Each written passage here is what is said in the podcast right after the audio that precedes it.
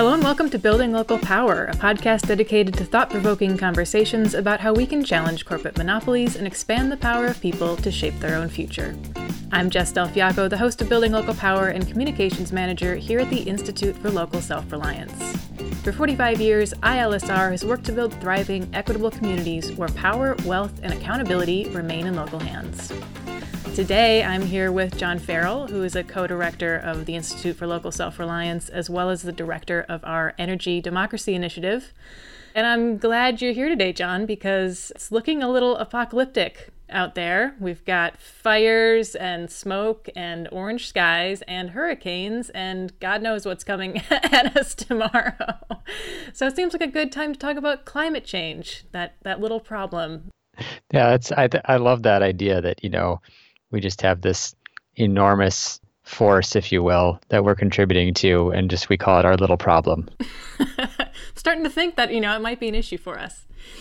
So, in, you know, in actuality, it seems like a very big problem for you know a global issue for everyone. But we're ILSR, so can you talk about why we need action on the local level and what advantages there are to local efforts regarding clean energy and addressing climate change issues? Yeah, I, I think really in the last decade, what we've seen is that, in particular, because our federal government in the United States has been pretty dysfunctional when it comes to clean energy and climate policy, that a lot of the burden of taking action has fallen on cities and states. What you see happening in cities in particular is that you have relatively progressive populations. So, folks who are interested in taking the science at face value and doing something about it, and with enough kind of political will around that to make a commitment to doing something significant. So, you see cities, over 100 cities now in the United States, with representing about a third of the total country's population, have made some sort of very bold commitment to 100% renewable electricity sometime in the next decade or two. So that's probably the biggest thing that we're seeing is making some really significant commitments. And then underneath that commitment, we're actually seeing cities both try to build out serious plans for achieving that goal, which is complicated, and we can get more into that. But also, some cities even reaching that goal or getting uh, well on their way toward that goal. So, we're seeing a lot of ways in which communities in which cities are able to actually move the chains, make some progress on climate change, despite the fact that our federal government has really not taken a serious interest in doing something about it. So you say it's it's complicated for cities to actually achieve these goals. Has it happened anywhere? Has anyone reached 100% renewable electricity? And is there a reason why or why it is complicated? Yeah, well, there's a couple of prominent examples. One is Greensburg, Kansas. In that case, it was aided by a tornado that literally leveled the town. And so when they rebuilt, Helpful. they thought, "Hey, we could we could do this in a better way." And so they built some wind turbines to produce the electricity that serves on an annual basis all of the community's needs. Now, they're a relatively small town, and they did own their electric utility. And that actually really is the common theme that we're seeing. So another city, a larger city that has also succeeded in reaching 100% renewable electricity is Burlington, Vermont. We actually spoke with some folks from there, the mayor and the head of their electric utility, and their success was in part due to common clean energy sources like wind and solar, but also a biomass plant that they built a number of years ago that burns like waste wood and stuff from the forestry industry there. So it was a, a combination of resources that the utility was able to put together to reach that 100% goal. But really, it was the fact that you know whether it was Greensburg or Burlington or, or, or many other cities now that have made progress on this. Georgetown, Texas, is another one. It was the fact that the city owned its electric company. It was just another department in the city. And so when the elected officials said, hey, folks here are telling us this is a really important thing for them that we should pursue, they were able to turn over and say to the electric department, figure out how it works, make it happen. Whereas in most major cities in the United States in most cities in general, they don't own the electric utility. It's a private company. It might be regulated by the state or it might be a cooperative. There are 2,000 municipal utilities. Uh, most of them are pretty small cities. And so I, I, believe that's about one in 10, maybe maybe one in eight cities across the country does own their utility, but the vast majority don't. And, and that lack of control really does make it a lot harder to make progress on cleaning up the electricity system, of course, but also more broadly on climate change, electricity is where we're going when it comes to the fuel we're going to use of the future because we can make it renewably and, and cleanly. And so if you can't control your electricity system, it would be a lot harder. So I, I think what, one thing that might be helpful actually for folks is we have a clip of that interview with the mayor and the head of the electric department from Burlington, where they talk about why it was that they were able to get to that 100% goal. That might be helpful in terms of understanding that.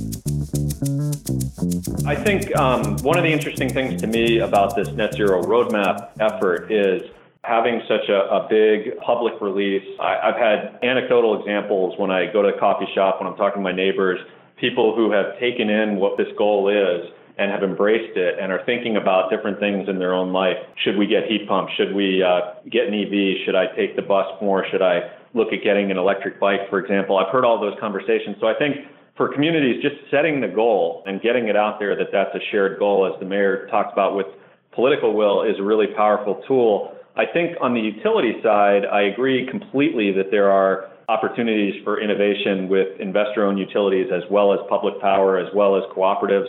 Green Mountain Power is a great example in Vermont. We've got great utilities doing work. I think one of the challenges that needs to be looked at is utility regulation. We in Vermont uh, have a creative regulatory structure that allows our utilities to make investments in rebates and incentives and programs that help reduce fossil fuel use in the heating and transportation sectors.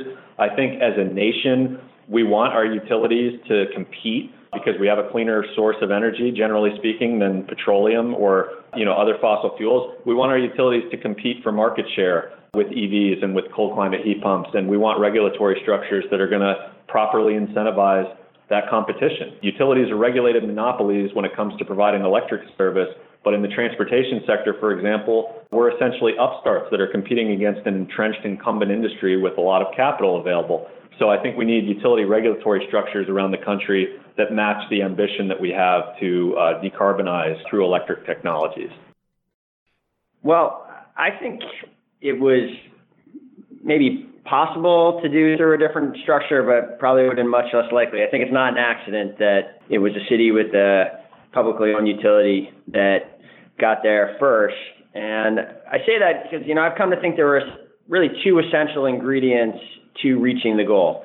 One was political will. It was a decision back in 2004, first for the city to stop purchasing nuclear energy and to replace it with a goal of getting to 100% renewables. Um, that was the essential first step. The city was only buying approximately 25% renewables at that time. And in 2014, a decade later, uh, I had the you know really privilege, honor of being the mayor as we completed that journey and purchased a hydroelectric facility that uh, got us over the final that, that milestone, that threshold.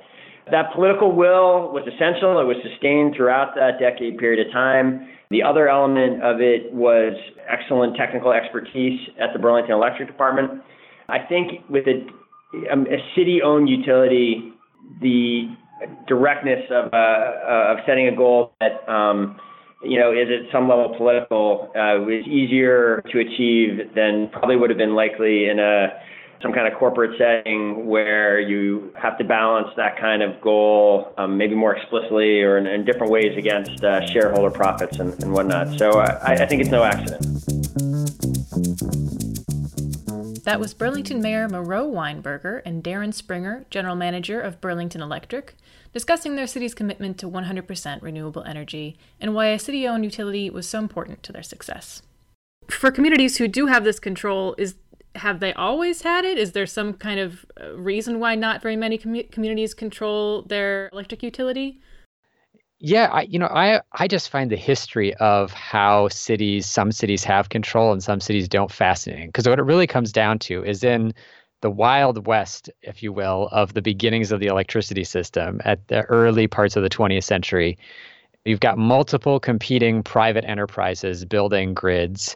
You have probably a fair amount of bad behavior on part of those companies who are all just madly trying to get market share to string new wires and it's a mess too because you have multiple companies trying to like wire up different parts of the city and these grids don't even work together and so in that craziness, you have some industry barons who realized, hey, that the, a strategy as for private companies to survive this is going to be to cut a deal with the state and to say, if we can have a monopoly over a certain community, then then we can provide that service and we can do it cost effectively. So that negotiation led to a lot of communities where you had only one utility then. You didn't have competition anymore. But it never really took away the other power that cities always had, which is if that one private provider didn't do a good job or was charging excessive rates or other things, they could always take it over. Most most cities that own their utility system took it over 100 years ago or more at this point. So it's something that they've had for a long time that was at at the dawn of the electricity era and was either done to preempt the kinds of problems they saw with the crazy competition at the beginning of the electricity system or to discipline a private utility that was doing a terrible job. In fact, Franklin Roosevelt used to call municipalization, when a city takes over its utility, the birch rod in the cupboard that you use to discipline those private companies or that you have available to discipline those private companies that don't do a good job. And so for again for most cities that have their utility they've had it really since the electricity business was started. Um, you said Wild West, so I've pictured this whole story taking place on horseback, like electricians with wires, uh, walking their horses around town and fighting each other. Anyways, uh, probably not exactly how it went down. Well, well, to be fair, at the time we were stringing wires for electricity, we did not have internal combustion vehicles, really, or trucks or things like that. So it is very okay, plausible so right. that the first wires, spools of wires that they were stringing up, were in fact in wagons pulled by horses. it's a great image. But how about in the present day? So we are still seeing cities who are taking this action to take over existing electric utilities, right? Or at least attempting to do so. Can you talk about where that has happened or is happening or has been attempted? There are a number of communities that are doing it. It's it's not terribly popular, frankly, but what I would say is that in the last decade we've seen a lot more communities exploring the idea. So on this like spectrum of looking into it, talking about it in a city council meeting, doing a feasibility study, we're seeing a growing number of communities who are at least asking themselves the question should we be looking at this idea of taking over our electric utility because the private provider is not meeting the goals that we have, whether that's for affordability or for clean energy or for many other reasons. There are several prominent examples. Boulder, Colorado really stands out in my mind as sort of the north star of, of municipalization efforts for a number of reasons. Number one is they've been at it for almost a decade. Their initial ballot initiative, which we covered on ILSR's energy program in several articles that we wrote and in interviews with folks from Boulder at the time, was narrowly it narrowly passed. Uh, they had to overcome several attempts by the utility to shut down the process. But it was really driven initially by the city's recognition back in 2010 and 2011 that there was no way that the private company was going to help them meet climate change. They had, in fact, just finished constructing an incredibly large, one of the largest coal plants in the country, just outside the city that they intended to operate clearly until 2050 or 2060 or beyond. And so they were looking at this and saying, we want no part of this. We don't want to be helping pay for this. And we're not going to be able to meet our climate and, and clean energy goals if we don't get rid of the utility.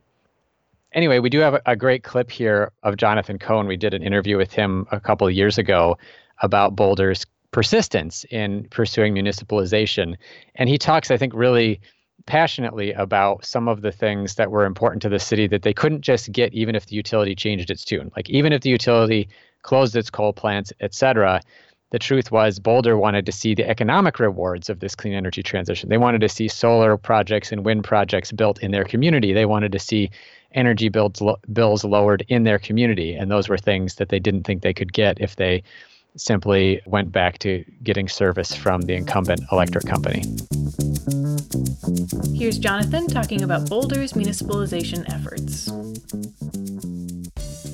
The majority of us uh, in in the city are pretty agnostic on how we get there. We developed a whole series of goals, one of which is access to renewable energy.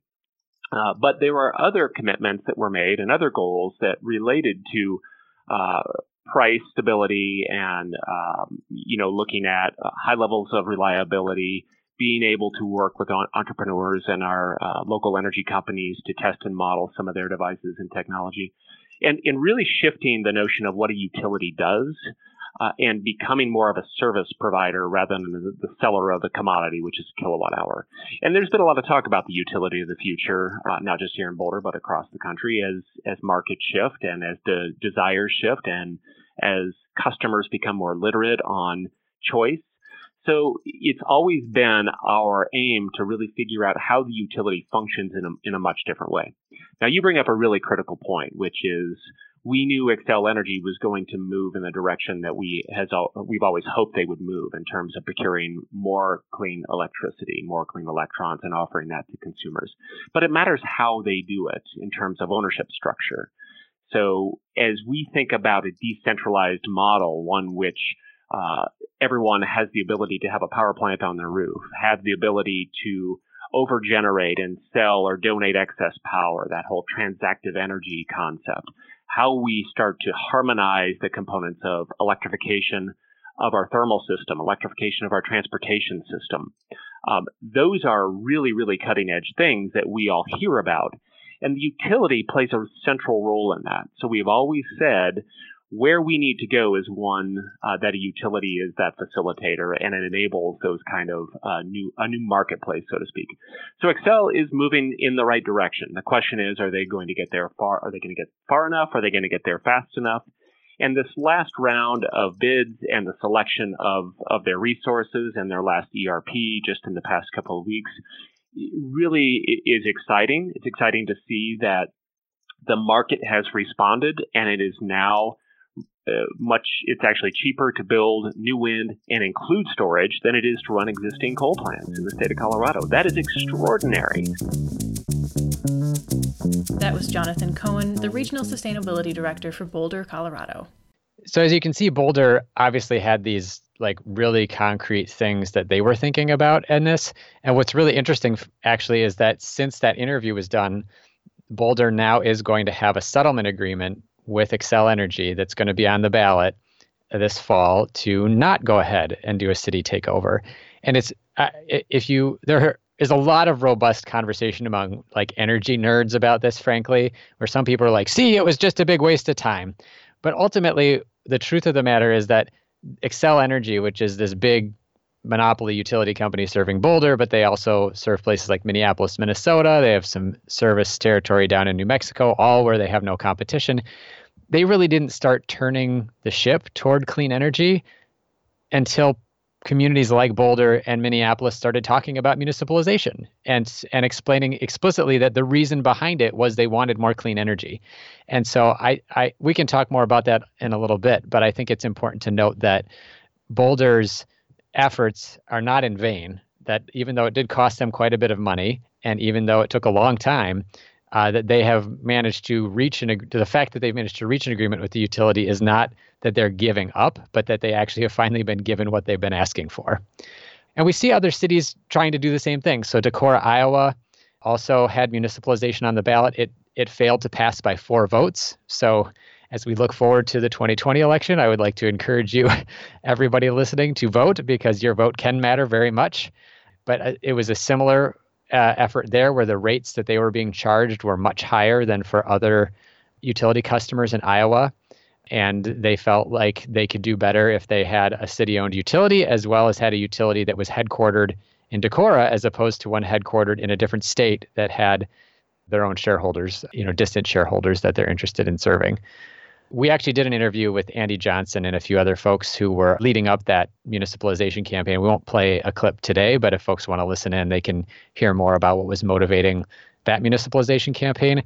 What we will share a, a clip of, though, is we just did a brand new interview with Jamie Valdez from Pueblo, Colorado, about that city's efforts to municipalize. They're also based in Colorado, like Boulder, but served by a different utility, Black Hills Energy. And for them, it was about affordability, really, that the utility that had come in there had been, uh, it was like a recent switch of utility ownership. I think they had bought out a co op or something like that.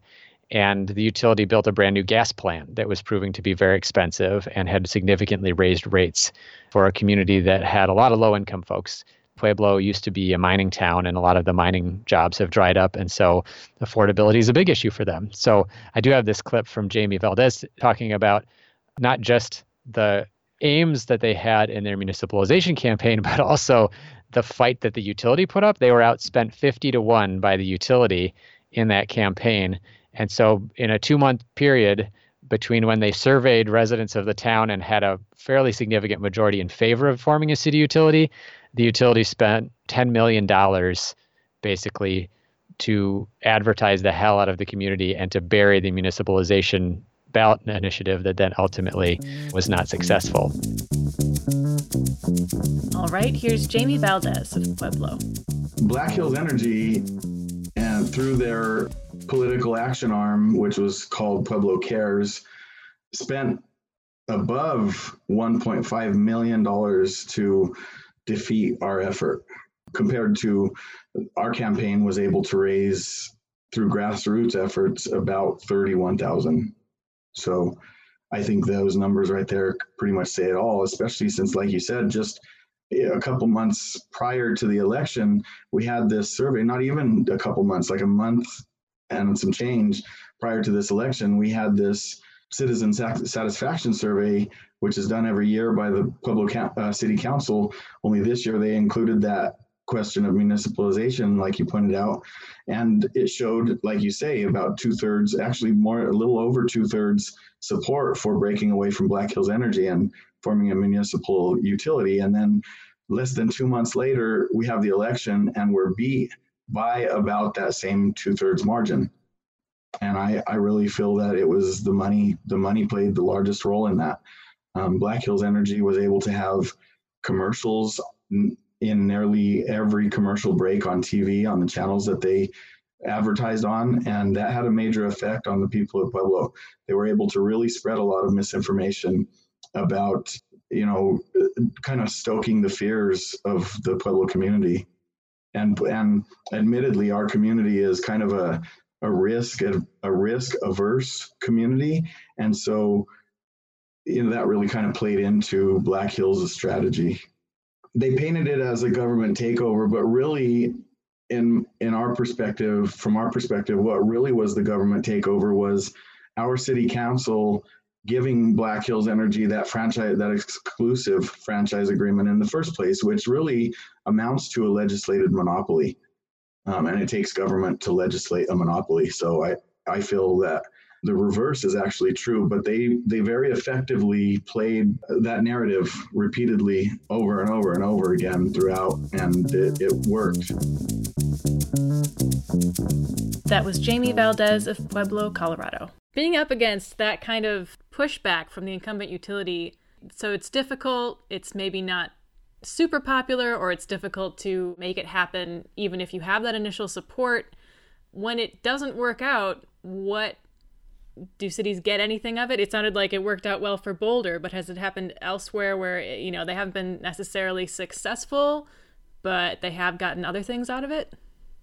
Yeah, actually, this well, this is a little bit of history that's fascinating for me as somebody who's been learning about this for now a long time and working in this area. But when I first looked into the history of cities that had municipalized or talked about taking over their electric company in in recent years, in sort of the modern era, as opposed to back when the electric grid was being built, I came across Chicago. So it was like an old article from 30 years ago from Chicago, and it was about when their franchise agreement was up. So there's these sort of parallel laws about uh, in the energy system about which utility serves a city. So there are state laws that say everybody who lives here based on your address is served by utility X. And in over 30 states, that's how you get to choose. That's how your electric utility is chosen. There's a state law that says this utility serves you. But there's also a parallel agreement between the city and the utility in many cases that kind of governs how that utility can use public property and public right of way to deliver services. So, you know, imagine there are most likely there are some electric lines running down the alley behind your home, or if you live in a suburb, they might be buried under the street, but they are running on or under public property. And cities usually have like a permitting process for any kind of business that needs to do something on public property when they need to dig up a street to do a repair or whatever or, or what have you. And a franchise agreement is kind of a global agreement to sort of smooth that whole operation of how a public or private utility uses that public space. And they are time limited usually. So a lot of times they're about 10 or 20 or 30 years long. But when they expire is sort of a logical time for a city to evaluate how's this relationship working? And Chicago, pretty prominently about 30 years ago, looked at its franchise expiration and they were having a lot of issues with reliability where commonwealth edison the incumbent private utility company which had a state granted monopoly was doing a really crappy job keeping the lights on which is you know the basic premise of an electric company so legitimately there were some issues there and and chicago started talking about taking over as as this franchise agreement expired and it led to a settlement agreement with the utility to make significant investments in substations and in power lines and distribution lines around the Chicago area to improve reliability as part of that negotiation. So it was it was a piece of leverage for Chicago. And and more recently we have another example of that kind of leverage being exercised in Minneapolis. So I was involved in this as, as you might imagine living in Minneapolis myself and being a nerd for energy things. But the city of Minneapolis had a franchise agreement with Xcel Energy, whose name may sound familiar from the conversation about Boulder, that expired in about 2013 or 2014. And so I worked with advocates around the Twin Cities area to try to get pressure the city or to encourage the city rather to say, what are our options when it comes to meeting the climate goals we've expressed? The city had just recently published its climate action plan, and it was pretty clear that like cleaning up the electricity system was a big part of that, and that the utility had no plan to meet that goal. And so what the city was able to do was really interesting is they started talking about municipalization. They had people from Boulder come to Minneapolis to talk about what they were going through.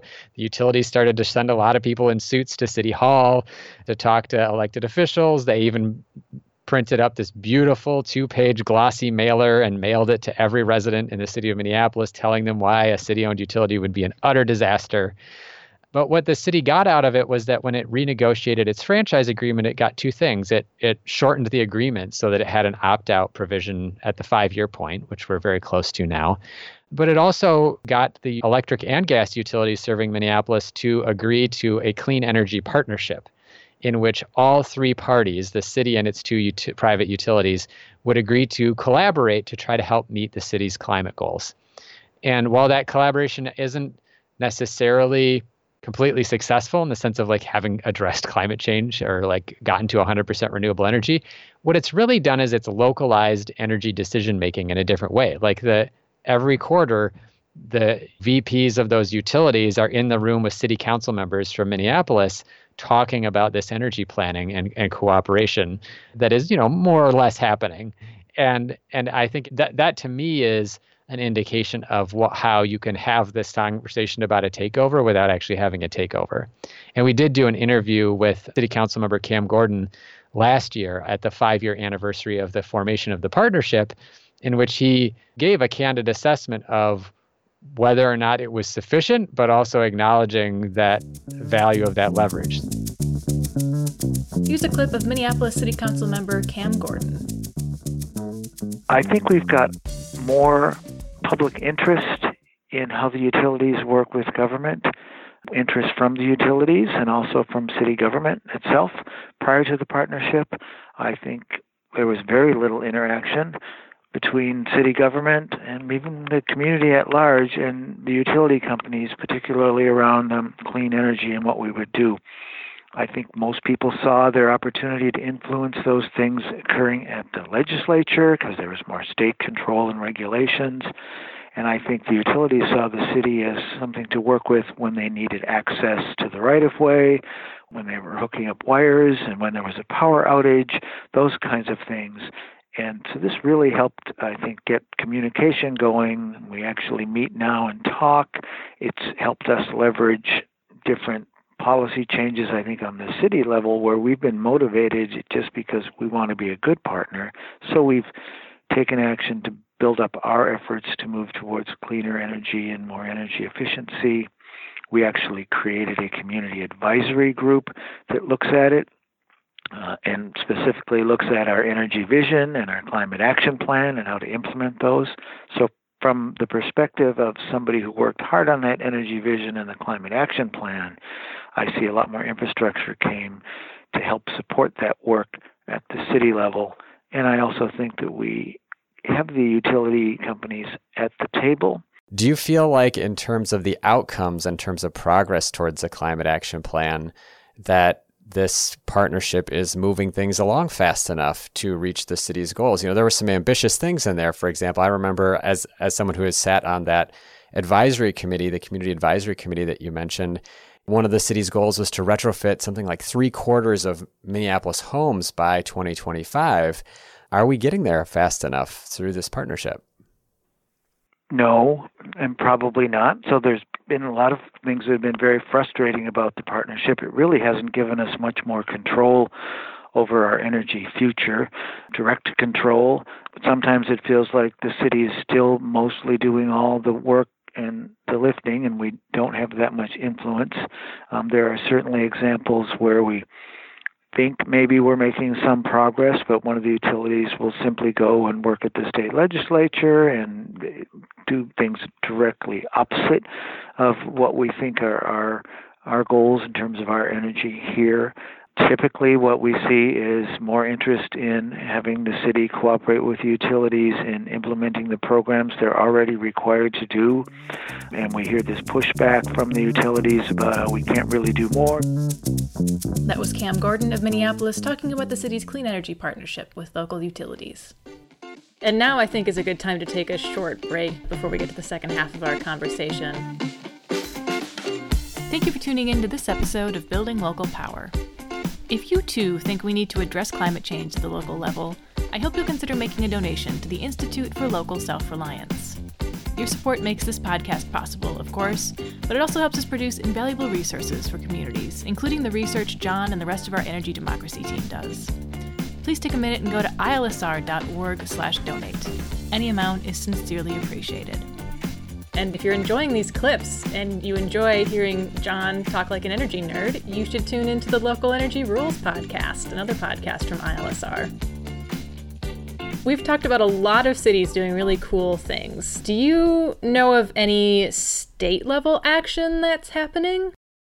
Yeah, there's a couple of examples. Um, you know, one one is going to take us back to the top of this episode and orange skies uh, out in California, and I think it's a really prominent one. We've got one from the completely other side of the country in Maine, and then I think a few examples of ways that states spanning from California out to the East Coast are doing some interesting things, making options easier for cities around uh, climate action. But let's start with California and those orange skies and the wildfires and everything that's going on there are absolutely crazy. I mean, the the social media images of what's happening there are really stunning. And and the sad truth is whether or not this particular wildfire was caused by the utility company. In fact, I've heard that it was caused by a gender reveal party, which just adds to my belief that those are ridiculous in general, but be that as it may, uh, a lot of the wildfire problems that California has had in recent years are driven by two things. One is climate change and the fact that they are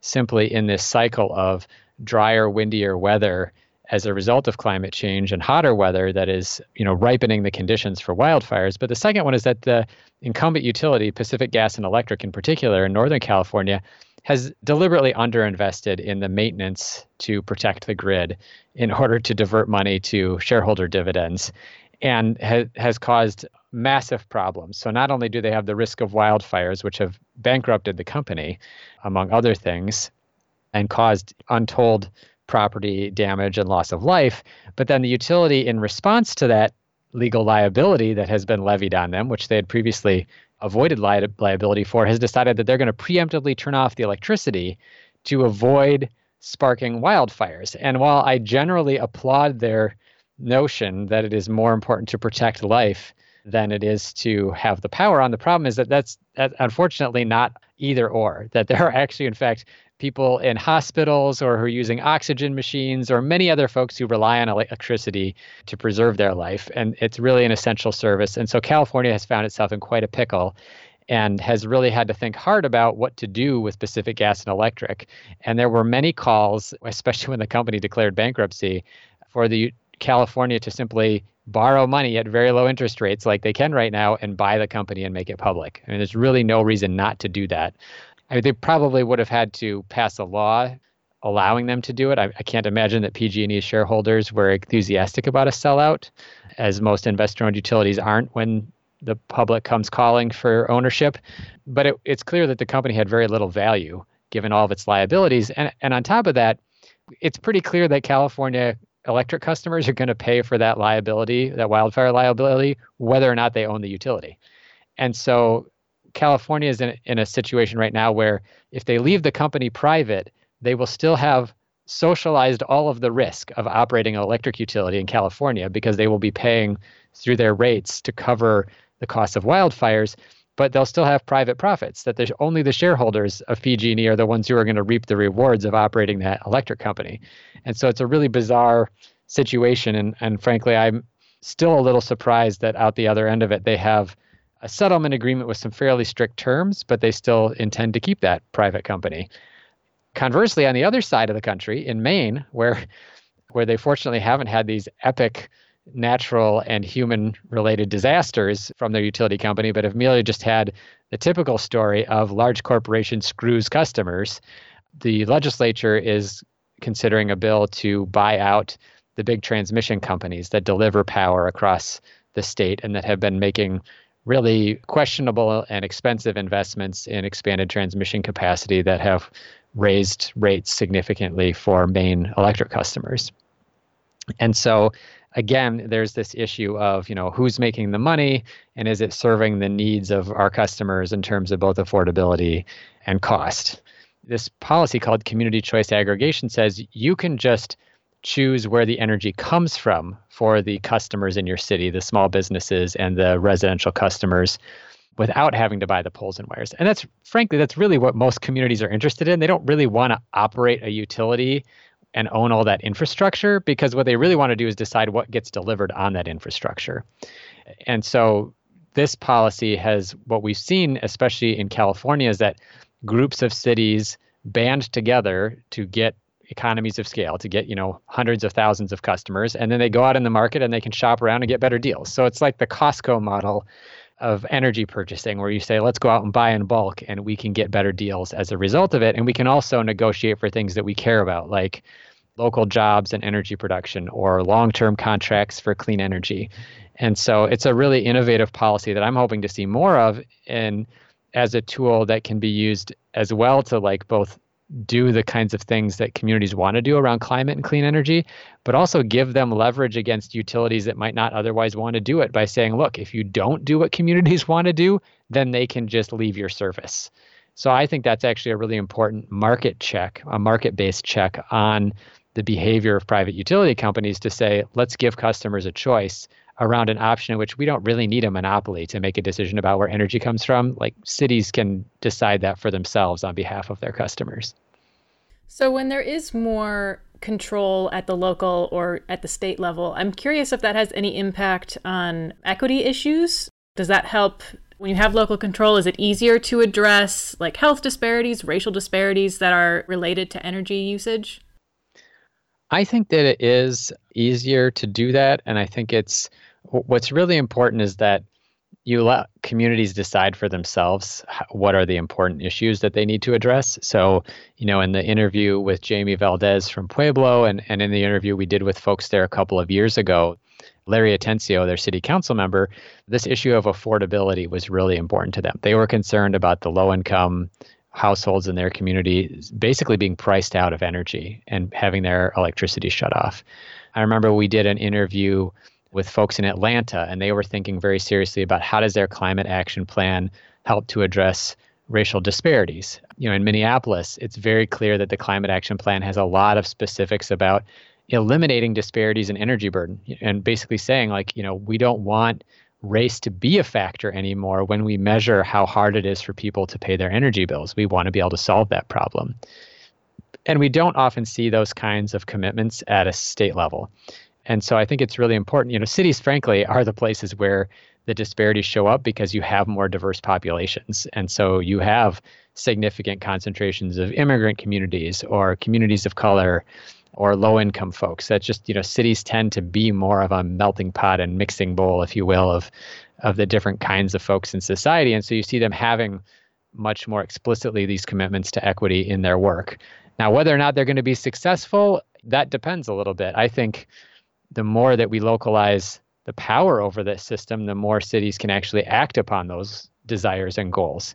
I remember I did a great interview for Local Energy Rules with uh, Leah Bamberger. She's the sustainability director at the city of Providence, Rhode Island. They have probably one of the best climate action plans of any city. It's, it's actually called a climate justice plan. And they really focused on asking their most burdened communities, like, what do you need us to solve? And they talked about things like local air pollution that cause asthma in their kids, not carbon pollution. But it just ha- so happens that, frankly, the stuff that dumps those pollutants in their community and causes asthma is the same is also throwing lots of carbon pollution in the air so it gave them a different lens for approaching the issue that i don't think would have been developed in like a state climate policy for example because they were able to go out and talk to their communities and say what's the most important thing that we address mm-hmm.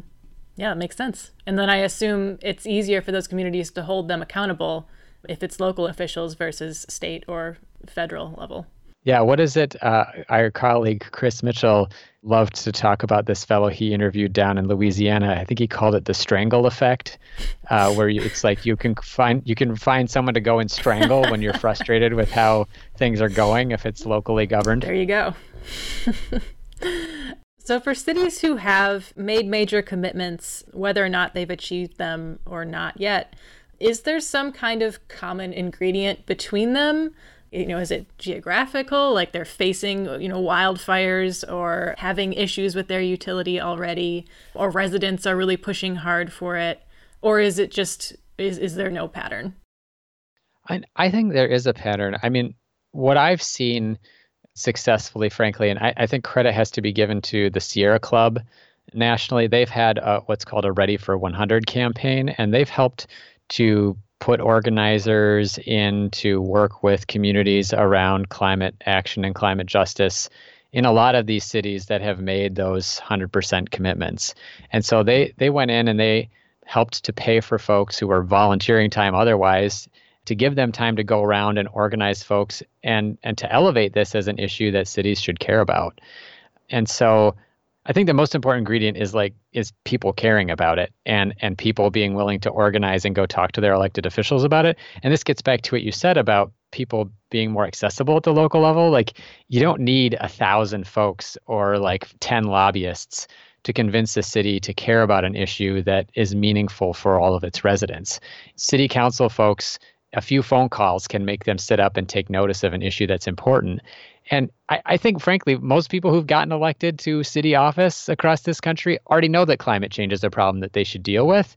But it's when residents organize and say, hey, this is something that we're going to vote on. This is something that's going to matter in your reelection campaign. This is something that we want to see action taken on is really important. And and I think as well, it probably doesn't hurt that frankly, a lot of the problems that we see with the existing energy system persist in a lot of different places, even if it's in a different manner. So you see racial disparities in energy burdens everywhere. It's not just a northern or a southern or a western issue. You see people who are low income getting shut off from electricity. So important in these days, of course, where we're all working or doing school from home and you need electricity to have internet access in order to dial into these different meetings. And it's why shutoffs have often been at least temporarily ended, even if they should be permanently ended. And then, of course, no community likes to suffer the effects of pollution from power plants that run on dirty fossil fuels. Everybody wants clean energy, especially in their community. And so it's, I think, no surprise that we've seen this rise up in so many different places. You know, that one in three Americans lives in a city that's made of 100% clean energy commitment. I, mean, I think maybe maybe one other thing that's worth mentioning as far as a special ingredient is that I feel like a lot of folks have been motivated to act out of a sense of getting screwed by the incumbent utility power, right? So Pueblo, Colorado, their They're motivated because their prices were jacked up. In Boulder, there was this thing called Smart Grid City that Xcel Energy invested in, which was going to supposedly offer all this kind of great data that the city and the utility could use to help deliver energy efficiency and clean energy. And it like went over budget by millions of dollars and the utility went to the commission and tried to get all that money from every you know, collect all that money even though there were a lot of ways in which they'd mismanaged it in minnesota xcel energy blew the retrofit cost for a nuclear power plant to the point where it was supposed to be 300 million and ended up being like 650 million dollars and they went to the state regulators and and were successful in recovering all of those costs even though it was clear that a lot of the reasons those costs had been incurred was because they had horribly mismanaged the project. So there really is nothing like that sense of injustice to motivate people to look for something different or or even just something simple like you know like i said in chicago about reliability winter park florida is one of the few cities that has successfully taken over in the past 20 years from their utility company maybe past 25 years and for them it was just the blinking clocks on their vcrs because the power would go out so regularly even for a short period of time that you'd have to go around and like reset all of your clocks and never underestimate sort of the accumulated power of little irritations, I guess. Local power fu- fueled by annoyance. yeah, yeah, it's uh, it's it can be it can mean a lot. Okay, well, thank you so much, John. I think this was a great conversation. Yeah, thanks, Jess. Thank you for tuning in to this episode of the Building Local Power podcast from the Institute for Local Self Reliance. You can find links to what we discussed today by going to ilsr.org and clicking on the show page for this episode. That's ilsr.org.